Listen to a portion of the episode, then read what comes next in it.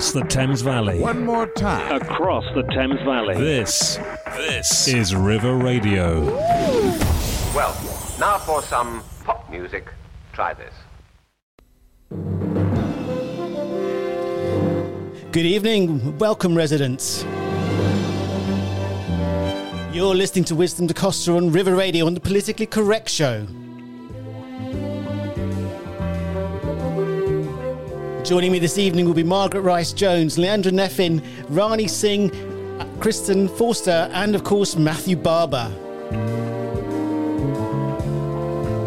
And tonight we're going to be talking about the new budget and what's happening in COVID times in relation to domestic abuse and sexual violence. And finally, Kristen will be coming in to help us with that thorny question of how do we deal with talking on the internet or on social media. So, Kristen, how Okay, are you, sir? Welcome to the show. I'm just going to introduce a few of the guests first, okay? So, first, Kristen Forster, hello. Welcome to the show. Thank you, Wisdom. Nice to be here. Okay, I'm going to just switch this music off, and switch off police, and police are still playing. Right. Fabulous. So I'm going to introduce you to my guests now. So first, I'm going to um, introduce you to uh, Rani Singh, and then to Margaret Rice Jones, and then to Leandra.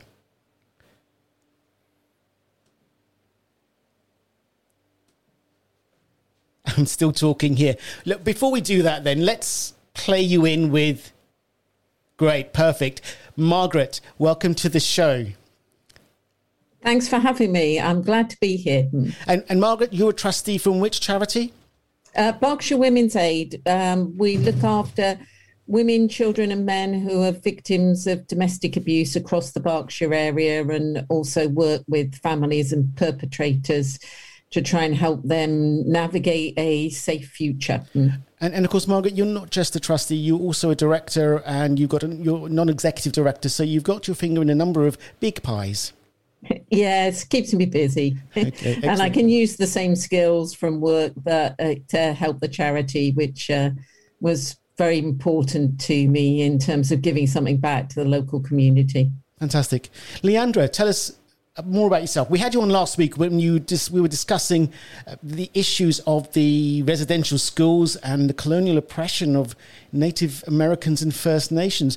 But that's not all you do, is it? You're also a very expert cognitive behavioral therapist, and I understand you're just finishing a course at Oxford. Uh, yes, I am. Yeah, so I do uh, Indigenous activism here in the UK and throughout Europe and, and internationally.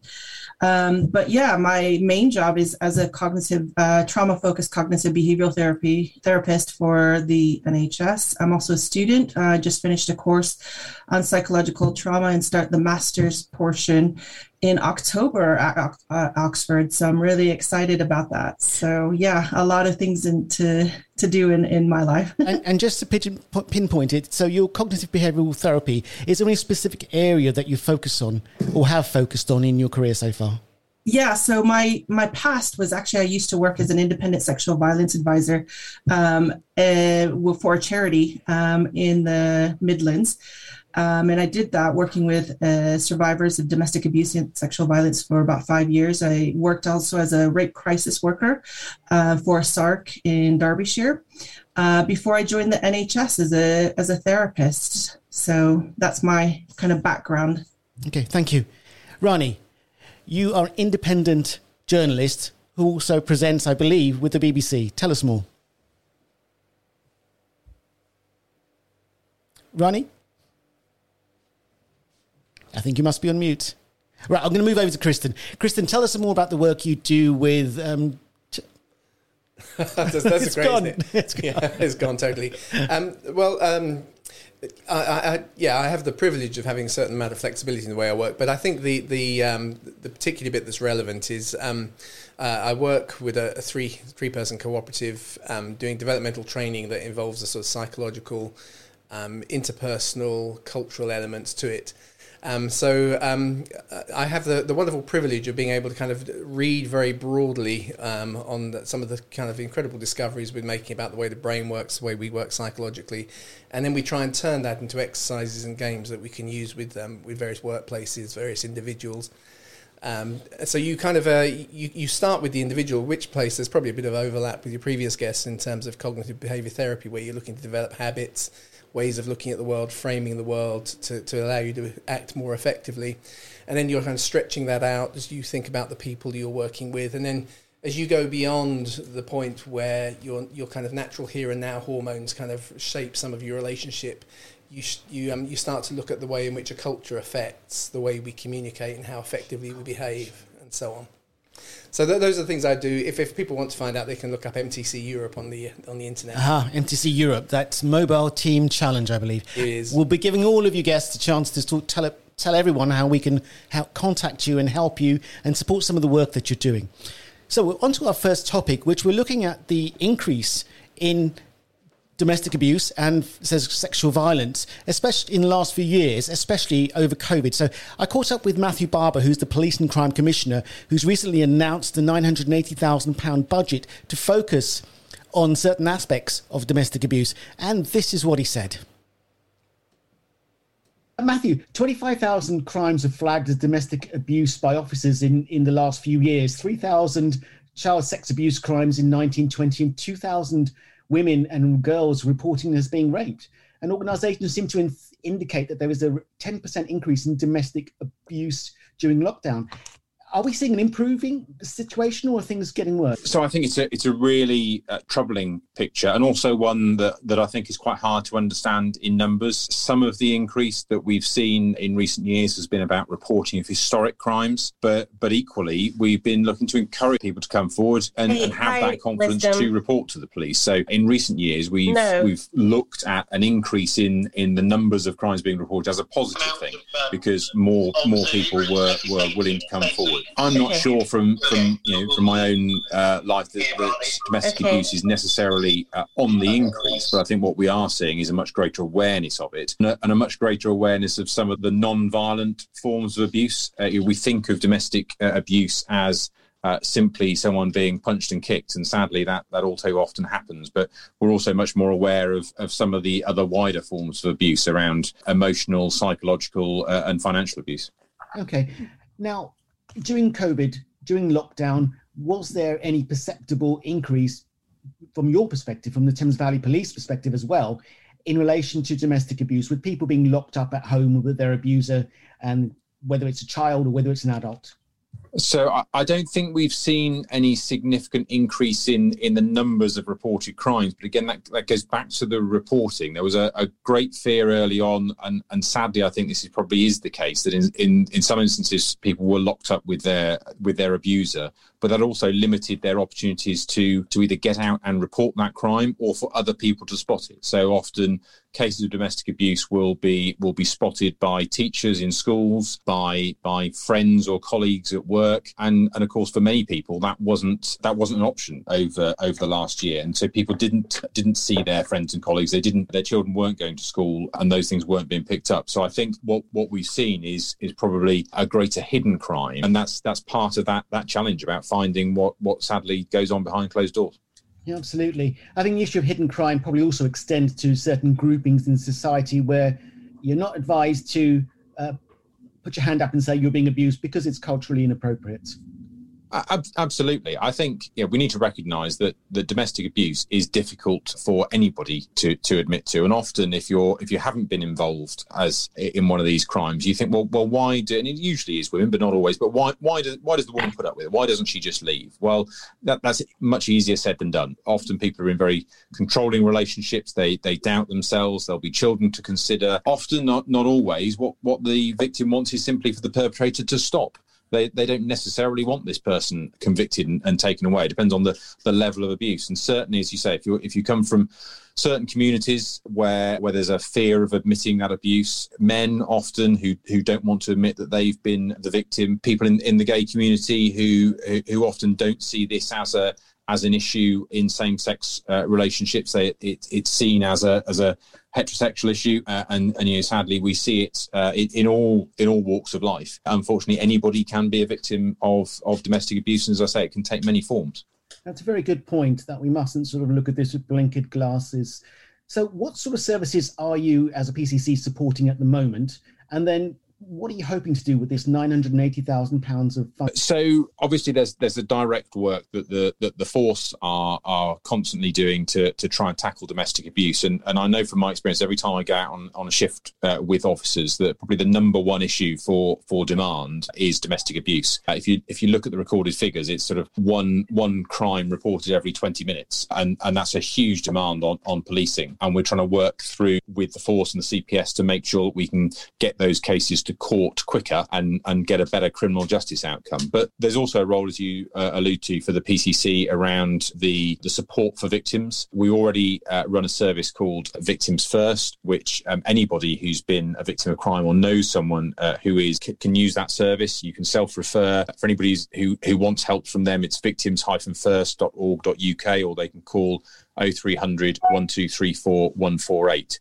Uh, and, and they'll be able to, to offer some initial support, potentially point people in the direction of other organisations who can support. And that's where we do e- even more with the voluntary sector, who, who have a, a whole wide range of, of, services from you know, the, some of the, the rape crisis centres, some of those particular support groups within within those communities that, that might otherwise be hard to reach, charities such as such as SAFE, who provide provide support for for victims. And and so by by providing this financial support for them and, and working with them to fund particular posts so independent domestic view violence advisors and sexual uh, violence advisors yeah, th- these are individuals who will be able to to support those victims through what can be a, a very emotionally difficult but also technically difficult process. You go going through uh, the criminal justice process is not is not easy if you're a victim of crime we need to make it easier. Uh, and so, as well as the the the, the emotional support, there's a lot of practical support out there for people. Now, nine hundred eighty thousand pounds seems like a lot of money, and it's obviously pigeonholed within to certain areas. Who are you going to be approaching? What would be yours to to consult with how you should use this, and who will be involved in helping you develop your strategy? Sure. So th- this particular funding is is in response to a, a, needs assessment that we that we've already carried out, looking at what services were available, what victims were telling us that they needed, and where charities were were identifying gaps in the in the services that were available. And it's a particular grant from the Ministry of Justice, and it touches on some of those areas I, have already I've already talked about. You know, victim, you know, male victims of domestic abuse, people from ethnic minorities, people from the gay community who, who maybe don't feel they want to want to report in in the usual ways, and that perhaps they feel there isn't the support out there for them. But we have we have a wider uh, funding uh, stream available. So uh, we have nearly three million pounds that we provide to in, in the form of victim services every year, and we work very closely, as I say, with with those victims groups who who advocate on behalf uh, of victims, working closely with the police to make sure that they're when they're dealing with with cases, you know, they will know the services that they're looking to refer people into for for additional support, uh, and looking at those crime trends. Uh, you know, are we are we seeing changes in in domestic abuse? Is it less physical violence? Is it is it more emotional uh, abuse? And trying to tailor those services to to the needs of victims. So basically, what you're saying is that nine hundred eighty thousand pounds, the strategy has already been set out for its use. Are you actually going to be reviewing this, not just the 980, but the bigger situation to try and revise your strategy with other organisations like Berkshire's Women, Women's Aid and other groups, so that you've got a put your finger on the pulse every stage in the next few years. Uh, yeah, ab- absolutely. Our, our, commissioning cycle, as as it were, in the, in the OPCC is is, reg- is is an ongoing piece of work. So we we we're constantly reviewing the the contracts we've got in place with those support services, and we're looking at the the services we provide ourselves through Victims First. Uh, and so, you know, o- over the coming months, we will be uh, looking at refreshing that strategy and, and, wanting to you know to seek the views, particularly of victims, particularly of those those groups that that are out there supporting them. Okay. Do you see that there are any service or funding gaps in the strategy at the moment? Things that are emerging? I, I think not not necessarily gaps. I think one of the things where I'm, I'm really keen to work very closely with local authorities who provide an awful lot of support for victims of domestic abuse is, is making sure that we don't have duplication. Uh, because there's actually uh, there's a lot of money out there to to support victims, but we but we need that joined up approach. So I think there's an opportunity in refreshing our our strategy to funding a, across the across the Thames Valley as the Police and Crime Commissioner that we that we make sure that we we're talking to local authorities, understanding what funding streams they've got available and where where they're putting their money, and and and seeking to commission jointly where where appropriate, so that we not not just fill any gaps, but make sure there isn't unnecessarily duplication, so we can spread the money as widely as possible. Okay. Now, there's two aspects to domestic abuse. In fact, anything. One is that you've got the narrow field of the individuals who are directly involved, and you've got a slightly wider field with the children who are indirectly involved. Mm. And of course, you've got the longer term impacts of the of the abuse on individuals, especially for children as they grow up into society. What sort of things are you looking at to help children who are the secondary victims of domestic abuse?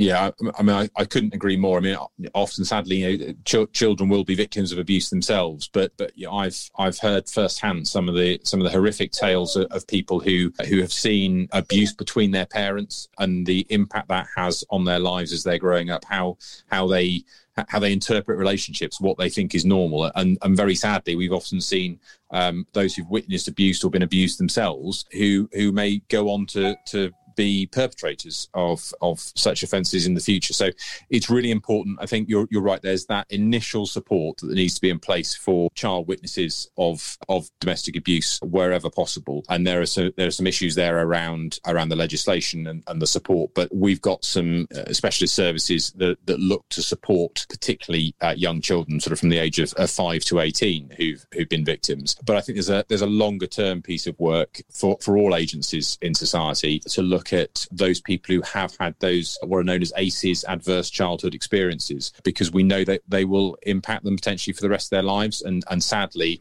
those children maybe will be the ones who go on to to be involved with drug crime, involved with county line gangs who, who may be exploited themselves. And so uh, there's a lot of work we're doing also through our violence reduction units to try and identify some of those some of those uh, places that we can we can intervene early to try and make sure that we don't just deal with the initial trauma, but we make sure that it, we can limit the long term impacts.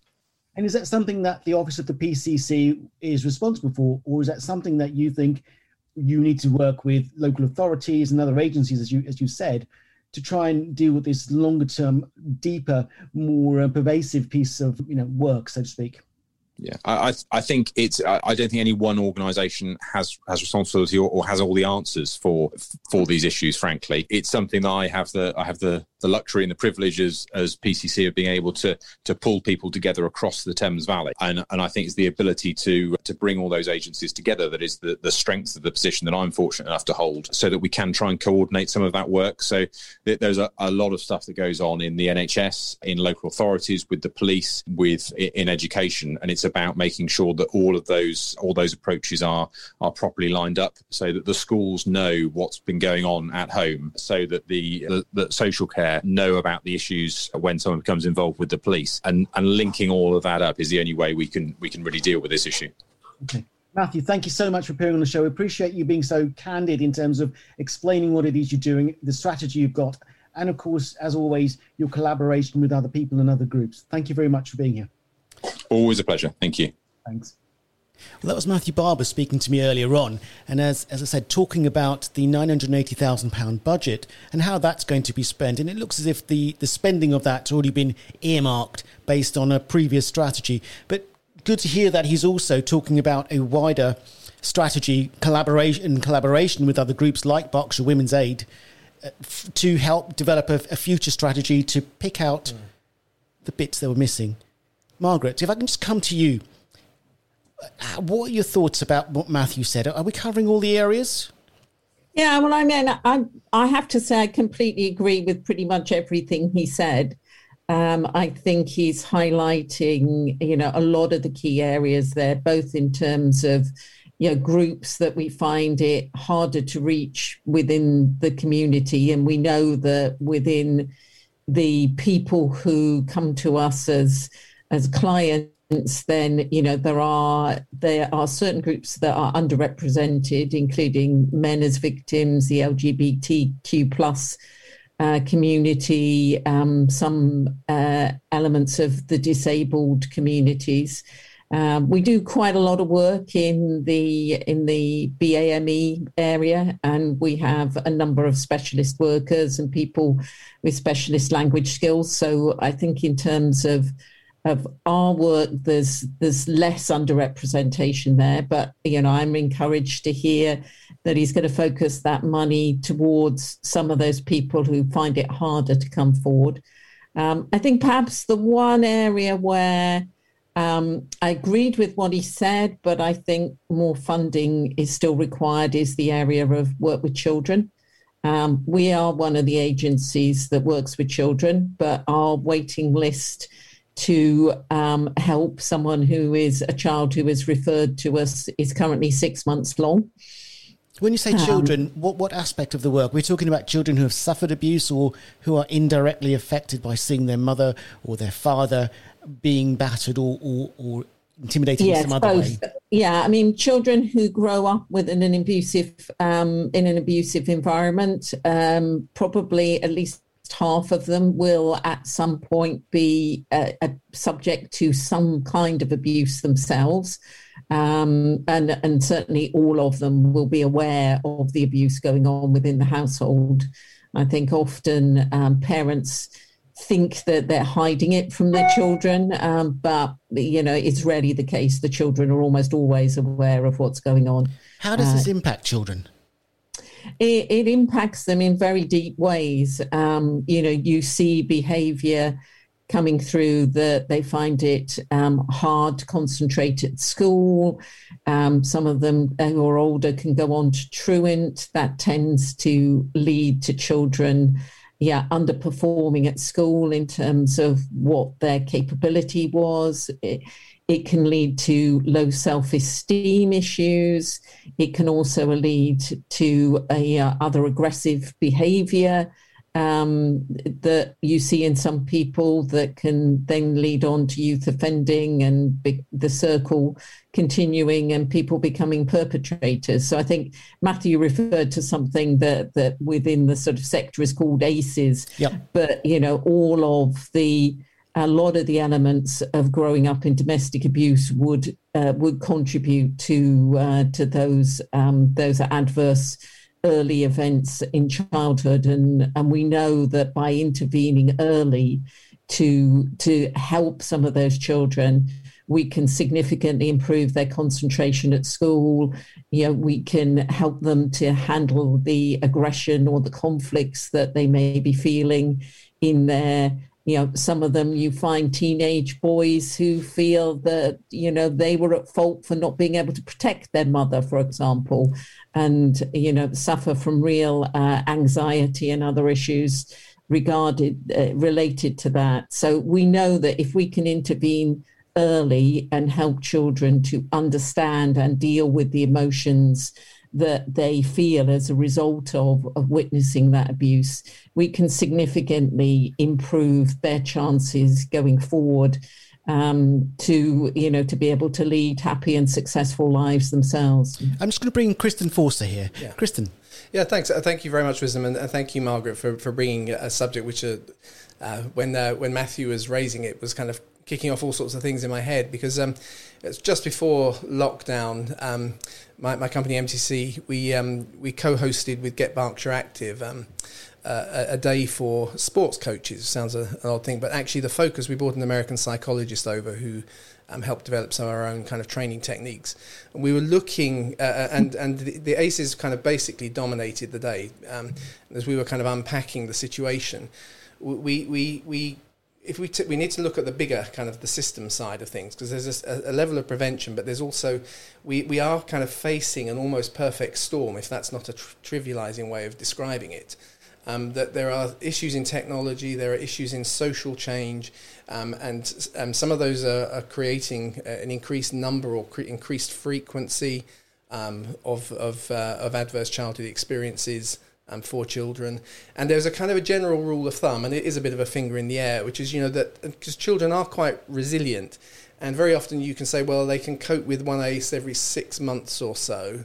But if you get, say, three in the same, then actually there is evidence that it shows it, you can actually kind of mark within the brain from an, from an epigenetic point of view that there has been a, a, a kind of a, a, neurological shift and a change, which actually requires quite intensive um, therapeutic intervention later on in, in life. And just because of the, the way in which so many of these things are changing, um, we're, we're actually kind of heading to a place where more and more young people will go through those. So to, take, to, to flip the, the coin over, there's a kind of prevention side. What we were looking at was what can you do in terms of coaching to actually increase resilience because actually the, the, the, the level at which a child experiences something um, also is, is, kind of affected by the tools it has in place to be able to decatastrophize, to frame things, um, to change the meaning of events in their in their lives. They can't change the events, but they can sometimes change the meaning. And so we were, we were kind of addressing some of those issues, and that, that really kind of also ties in then a little bit with where we're perhaps going to finish about, which is around uh, um, the, the, conversations on social media, because um, the lady we brought over, um, she actually does work in a sort of um, in the area of, of um, social psychology, and there's a sort of there is a social dynamic to the language we use. Um, all over the world, studies mm. have been done where there's been atrocities and, and genocides and so on, and, and it almost always starts with language that, that kind of dehumanizes, devalues, um, and, and so there is a there's a very obvious language level at one level, but there's a broader one as well.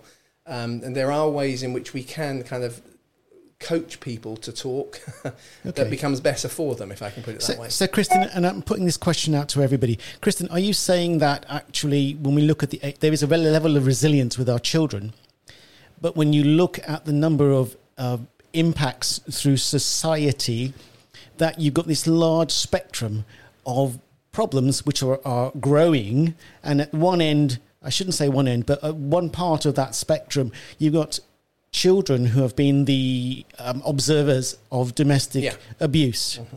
or, or, or even the victims of, of abuse. Yeah. Um, and and so I, uh, and it's very difficult to talk about without it sounding like you're trivialising by comparing. But with, with, ACEs, we kind of cover a wide range of things. But the the, the, the real impact is is that um, we, we are we are rapidly losing some of the, the skills that, that children developed in terms of resilience um, and we need to be deliberate at putting some of those back. Okay. Um, so th- this is one of the things we were looking at. We get Berkshire Active because they have loads of sports clubs. Now, of course, the trouble is you miss out a whole swathe of kids who are whose parents won't even involve them in those other activities. But sure.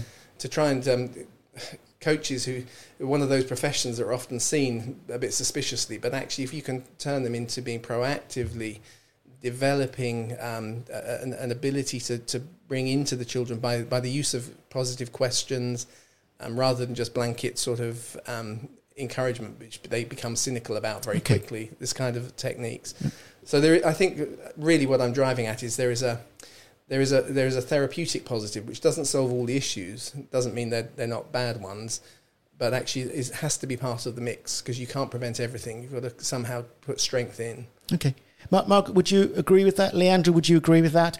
Do you think that we can use these therapies? Can we actually identify the children? Do you have enough money to actually implement these for all of the children who may have a need?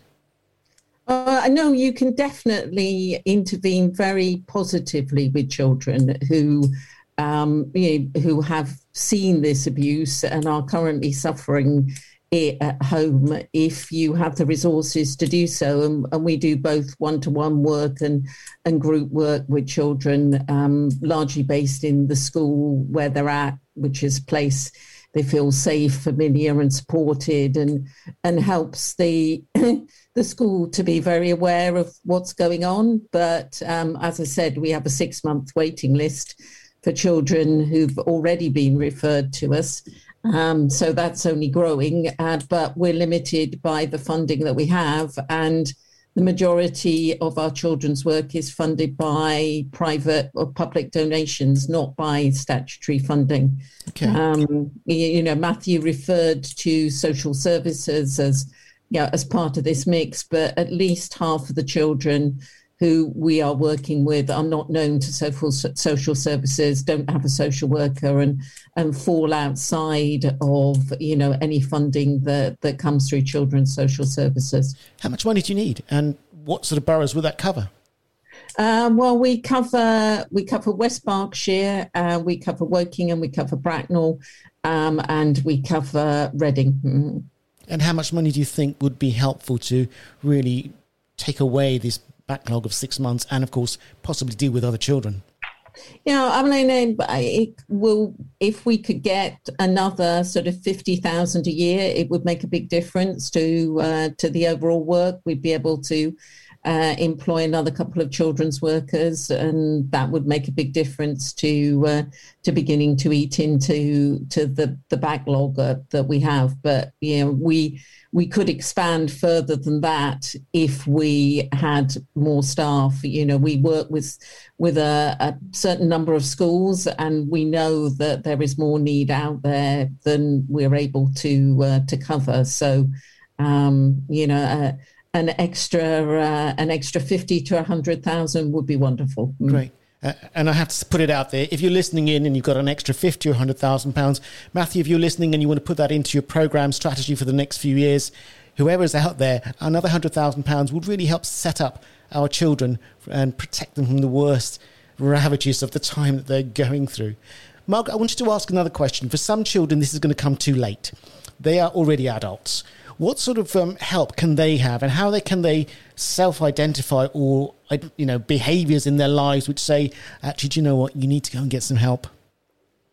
Well, I mean, I think this can manifest in a number of ways. Um, you know, we see people who, as I say, fall into a cycle where having seen abuse in their early years, they become abused themselves. And and Matthew was quite right to point out that, you know, the definition of domestic abuse goes well beyond physical violence to things like coercive control, where uh, and there, there's a good link here to the technology side, where, for example, somebody will monitor every phone call or contact that somebody has with the outside world to seek to control uh, where they go, what they do. They'll be constantly questioned. Um, yeah, there was an example um, once where uh, during lockdown, we took into refuge a, um, a woman and child who met our worker uh, in the supermarket car park to take her into refuge because that was the only time she was allowed out of the house.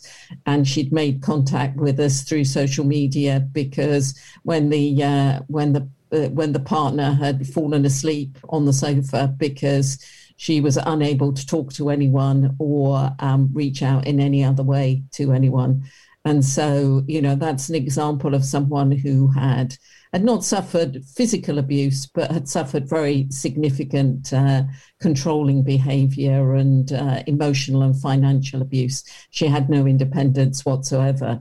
Um, I think it is often when someone else begins to question something that people realize, or when levels of abuse escalate to a point where um, the impact starts to be very uh, obvious or children start to mention it, or often some of the triggers. Uh, we know that any woman before she reports a crime will probably have been abused at least seven times before. Um, so, you know, when you look at crime statistics, it's very underreported in terms of the actual instances of abuse. Uh, and for some people, they will have been abused for multiple years before they come forward and, and seek support. Um, you know, I know of uh, one of our ex clients who uh, only came forward to uh, to seek help when um, her son um, started to exhibit the behavior much later in life and started what she saw in his relationships okay. um, with with girls was the same behavior and she realized she needed to seek help herself. All right. We're going to take a quick break now. And when we come back, we'll be talking to, to Leandra and Margaret again and just really asking about what sort of solutions can people put into place personally.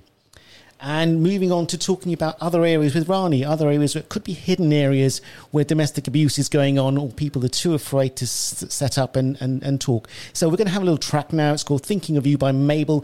And this was requested by Leandra.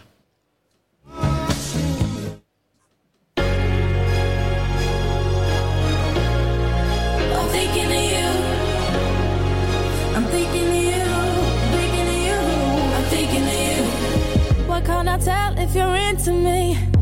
I'm on 9, you're on 5. Been away for a couple of weeks, it could be more cause I lost track of time. Driving on the wrong side, thinking of you. On the 10th floor, thinking of you. And it isn't like me to be insecure. Oh, what have you done to my mind? Oh, I wanna be with you, wanna be with you. Oh my god, I'm a mess. Got to me. Try to forget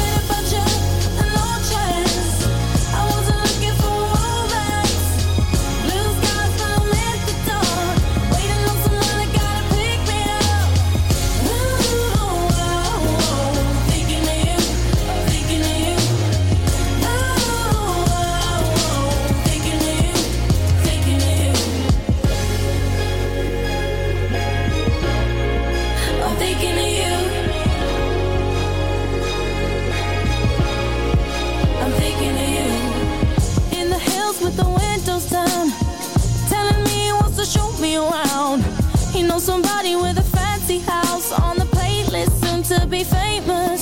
He took me to the beach, I was thinking of you. Standing in his room, but I was thinking of you. And I don't want you to be insecure. Oh, don't wanna play with your mind.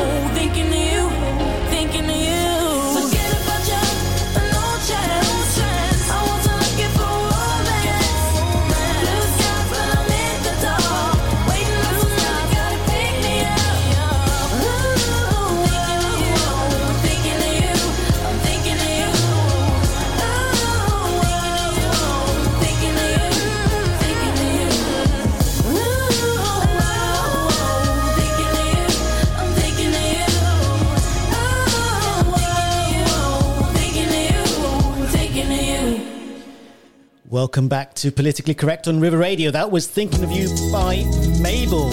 And let's not get on to the next track by Mabel. So, Thinking of You by Mabel. You're listening to Politically Correct on River Radio. This is the 11th of August, 2021. And today we've been talking about domestic abuse and sexual violence. A large amount of money has been made available by the government to fund a specific set of projects for in the Thames Valley area. But we're talking to Margaret Rice Jones, who's a trustee at the Berkshire Women's Aid, to Leandra Neffin, who is a cognitive behavioural therapist, Rani Singh, who is an independent journalist but who has a focus on South Asian um, issues in the UK, and Christen Forster, who, amongst other things, also ha- does issues and helps re engineer people's uh, behaviours.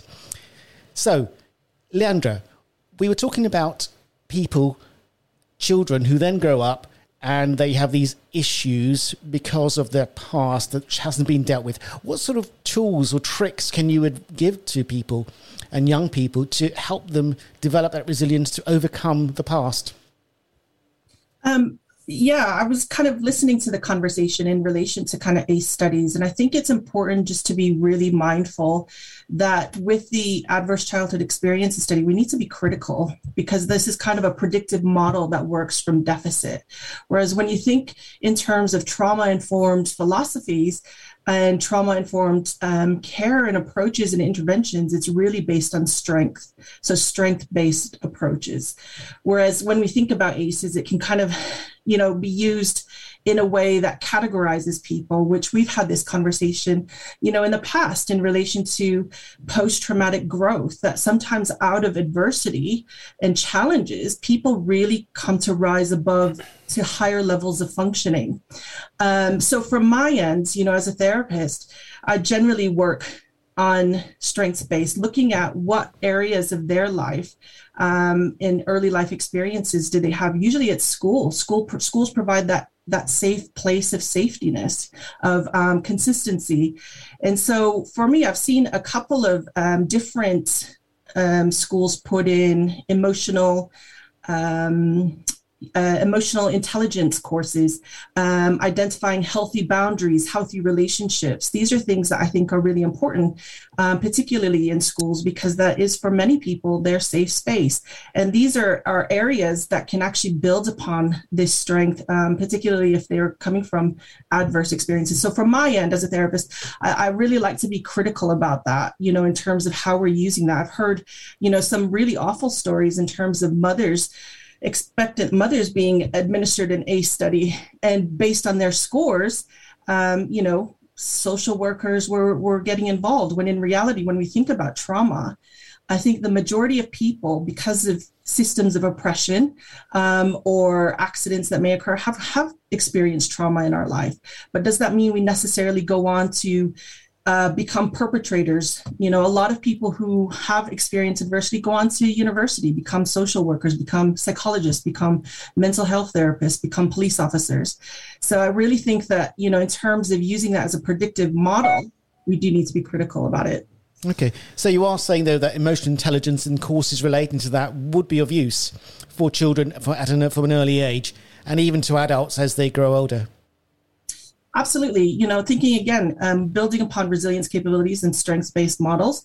Um, I think, you know, the earlier that we can kind of identify and allow children to come to this understanding of, of you know, identifying their emotions, what's healthy, healthy boundaries, healthy relationships uh, is really, you know, key to that. And, and, you know, learn and teaching that in the schools is, is, a, is a great place to start. I'm going to um, put, you, on I'm going to put you on the spot, Leandra. Where can people go to get this sort of training, coaching, and leading, especially if they're adults? Um, so there are a few people that I kind of follow, um, and that I, um, you know, Vic, just, Dr. Jessica Taylor from Victim Focus here in the UK is um, really great. She does a lot of trainings um, for different organizations. Um, charities nowadays are really uh, involved. The domestic abuse charities are are sometimes going into schools to offer um, talks or or kind of education around healthy boundaries. These are areas that I think you know a lot of uh, charities are, are already implementing. So, okay. Um, but I would definitely recommend Dr. Jessica Taylor, Victim Focus, and looking at her organization. She does some really great work. Okay. Um, uh, particularly around being critical of the ACE studies. All right, I'm bringing Christen Forster here. Yeah, I was. Just, I, I probably couldn't in, endorse you more, Leandra, and, and I, I, um, I, I this is really where I wasn't articulating it very well, but saying in terms of actually trying to to um, to build into young people some of the resilience things that allows them to actually do far better. Um, one one of the if I just use one story because it really stands out in my mind because um, we work in the uh, actually one of the things to do is try and create developmental programs for people, which is what we were doing with Get Berkshire Active, but um, I had some input some years back with her, and um, well, I had a wonderful little moment which I often use with some of the students I teach. Um, a lady who'd lived through the Rwandan genocide as a child, and she'd gone through the worst kind of trauma you could ever imagine. She'd um, she'd ended up um, actually marrying one of the aid workers that came out to help rebuild after after that experience, and so she'd come back to the UK and I'd been employed to kind of give some input and some training. And in the context of that, one of the things I, I encouraged her to do was to um, to write her story down, and um, and create a narrative with it. Because as I used that before, you can't always change the events, but somehow you can you can put them in a different place and create different meanings out of them. Um, she sent me a copy of the self-published book when she did it, but it actually got picked up by the Rwandan government. Um, and actually, her as as I lost track of her now, but my um, last I heard, she was employed, being sent to the villages in the kind of the uh, the equivalent of a sort of a generation after that that those traumatic events, um, actually um, helping with their kind of peace and reconciliation thing. And it is that wonderful story. Is of course nobody would ever want her to have gone through what she went through, and yet somehow she found a, a purpose and meaning and incredible power and authority and position because somehow she was able to take those events and, and approach them differently. Um, and you can't create those stories in every case, but the more of those that we can see, uh, you know, that's that's fantastic. And Okay. yeah, Brilliant. Thank, thank you, Christen. Now, I really encourage if you're listening to this program, listen again and listen to some of the advice that each of my fantastic speakers have given. Now, I want to move on, on to a slightly different subject. Now, when we look at domestic abuse and we see all of the things on TV and the publicity, it looks like a white problem. But is it? Does it affect everyone across the country and every community? I want to introduce Rani. Rani, tell us who you are, and then I want you to talk about what your thoughts are on whether this crosses cultures. Sure. Um, Wisdom, it's great to be here, although it's a very serious and somewhat distressing topic to be discussing today.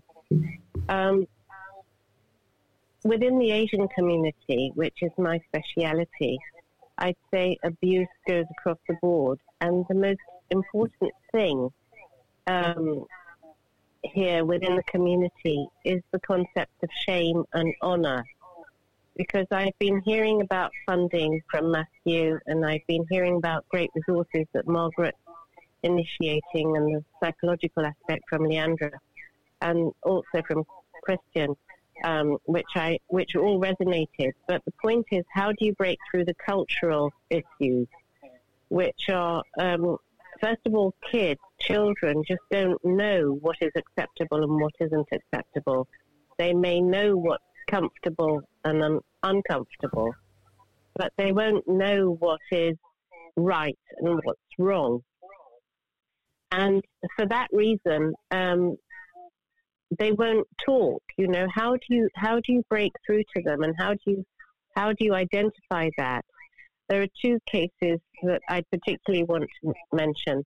Um, you know, you might think that it was prevalent within sort of um, working class or more retiring communities like the Bangladeshis in Tower Hamlets, you know, in East London, for instance, which traditionally and uh, according to the data um, suffer the most deprivation out of many of the South Asian communities, the, the Indian, the, the Pakistani, the Sri Lankan. Um, but within a middle class um, Punjabi North Indian family, in fact, I know of um, a male staff member, a houseboy, um, who was routinely left alone with young children, um, and uh, a boy and a girl. And routinely, he would call call out to them, and he would abuse them, both the girl and the boy separately. And they grew up with great scars and um, and have very, with great difficulty, spoken about it. They did bring it to the attention of their parents, but there's a whole cultural thing about sexual abuse and sex between first generation Asians and second and third. And the first generation just found it very, very difficult to talk about or discuss in any kind of empowering or sensitive way, let alone seek therapy or or remedial issues. They basically just faced down the houseboy with the with the accusations, and which he flatly denied. End of matter, as far as that's concerned. Um, and then there's the and on the other cultural side, there there are things like Asian girl children. Sad to say, even in the UK, are looked on less favor- favorably sometimes in some families than than boys in very very old school traditional families. This is because it's considered that the parents have the responsibility of marrying the girls off and therefore losing them, um, and in fact, it being quite expensive with dowries and so on. Whereas boys traditionally will stay at home with their elderly parents and look after them and bring in an income. It's very old fashioned and it stems from the agricultural community in South Asia, um, but it does knock on to here.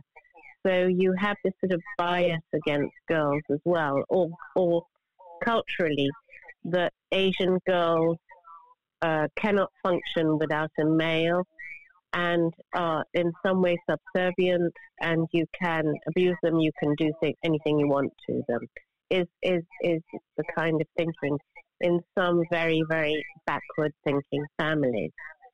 Um, So, Rani, th- that poses two issues. First is how do we let people know that this is wrong? And then, secondly, how do you break into the communities to, to give them the help and support that they need? I really don't know, Wisdom. I don't know because of this whole shame and honor thing. I don't know how you can even get to talk about it. It's a real, it's a very, very serious conundrum. There are a few people who've done research on the subject, and then there are a few organizations as well. And I'll give out their names. There's a um, lecturer at Kent University who's done an MA in advanced child protection called um, Venetia Jessel. And she has started a um, charity called Karma Nirvana. That has a, a five day a week helpline from 9 till 5. And the number is 0800 247. But, you know, we're giving it out on a 6 o'clock radio show you know, what are the odds that a child who needs this kind of help will be listening to this? I'll tell you what we're going to oh, do. We're going to put all of these contact details. If you all email me after the show, I'll make sure these go out onto River Radio and hopefully we can all share them as widely as possible. We're coming to the end of this section. Rani, tell us how we can contact you. People can contact you for more information if they want to, or even if they want to help. Um, I will. I will give you my details as well, um, so that you can put them out. Um, there are a couple more organisations. There's Southall Black Sisters and the Asian Counselling Service, and these are all useful contacts. Um, I really, but I give them out with a heavy heart because I don't know if culturally this problem will be solved. I cover South Asia for the news, and almost every time I do a report, rape is one of the issues that, that serious rape. I mean, South Asia is one of the most dangerous countries and areas to live in now. So, you know, Let- it's awful. Let me bring in Margaret It's on this. Because, Margaret, Yeah. I, I just want to say that if there's teachers, doctors, people out there who um, have people from the South Asian community that they come into contact with, then we have experience of dealing with honor-based violence, with forced marriage, with FGM. Um, we've dealt with all of those issues um, and do so on a regular basis. So um, but, you know, please point people in our direction. We have people who come from those cultures, speak the languages, and, and understand how the issues are different. And we want run a specialist Asian refuge for people needing a uh, a new safe place to live. So um, I'll I'll make sure you've got our helpline number, which is uh, which is available 24 hours a day, seven days a week. But people can be assured that we do understand the issues that uh, you know you're talking about and and are very sensitive to them and have dealt with them before. do you want to give people your contact details or for the Berkshire Women's Aid to have yeah, the um the helpline number is zero one one eight nine five oh four zero zero three. Um, if so, if you want help or you want to refer someone, that's the best number to go to. If you are interested in our work, want to help, want to donate, want to help in a different way, then our website is the is the best place to look. Or again, if you're concerned about someone and you just want to learn more about um, domestic abuse and how it manifests, our website's a good place to go. But if you're in need and you want to refer someone, please call the helpline. Mm. Um, thank you very much, Margaret. Leandra, um, one final point, and tell us how um, people can contact you and how what sort of areas you could help with. Uh, yes, actually, I was just going to build upon um, kind of the, I think it might have been mentioned uh, earlier around social media. Um, I think social media has a huge impact, particularly around education on domestic abuse, uh, sexual violence, mental health issues. You know, again, follow some of these um, pages that are, you know, with a critical lens. Um, but I know a lot of domestic abuse charities and sexual violence charities do have, um, you know, uh, avenues on social media for people to reach out and get get in touch. As far as I'm concerned, um, I'm on all social media platforms. Uh, Leandra Neffin. Um, I post a lot of information on various issues around Indigenous activism, um, trauma, intergenerational trauma, and mental health issues. So you can find me on any of those uh, platforms Instagram, Facebook, or Twitter. Thank you. Uh, Rani, how can people contact you? um, I can. Well, I I actually uh, am fortunate enough to be presenting on uh, River Radio with a show on Sunday morning, the missing question. So I'll give out my River Radio email if I may. Rani at river dot radio. Brilliant. Thank you very much, um, guests. I'm going to come to Christen next, but thank you very much for joining us and talking to us and telling us about some of the issues that um, you can you're helping people with. Thank you. We're going to go and have a quick track called "Everybody's Talking," and then we'll be back.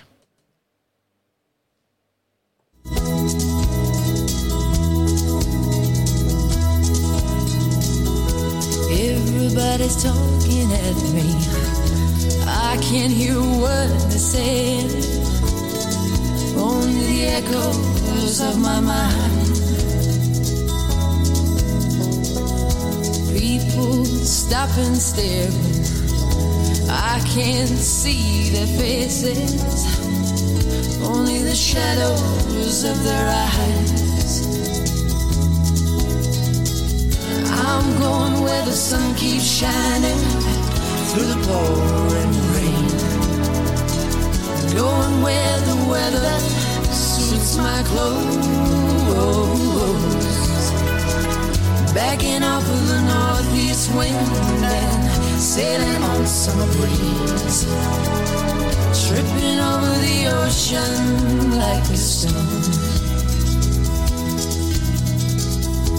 Oh whoa, whoa, whoa. I'm going to cut that one short. I'm really sorry, Christen. That's your favourite song. Right. Everybody's talking about the beautiful South. But I want to give you a chance to speak.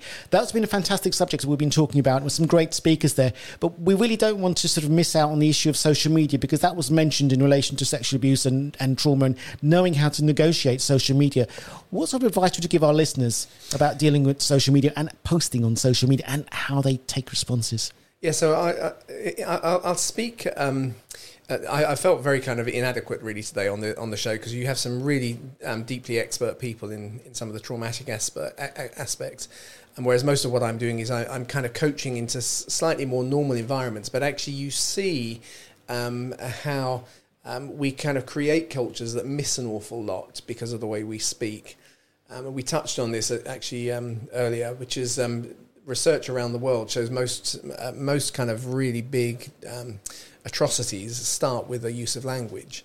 Um, and it tends to be language that dehumanizes and so on and so forth. So, at, at a very simple level, um, in introduction to your show, you know what Sam said was right. We, we need to, to seek first to understand and then to be understood. Whereas very often we, in our kind of insecurities and so on, we want to project how we see things and how we understand things. Um, and, and I uh, and because of our, our, lack of time, I just want to kind of bring out a very kind of a simple thing because um, uh, so during the, the last week, in fact, just yesterday, um, I had a response this morning from. I've been working with, with two people who um, have gone through an, um, a trauma situation, an abuse situation, and they're dealing with the institution um, that actually was responsible for their care and failed in that.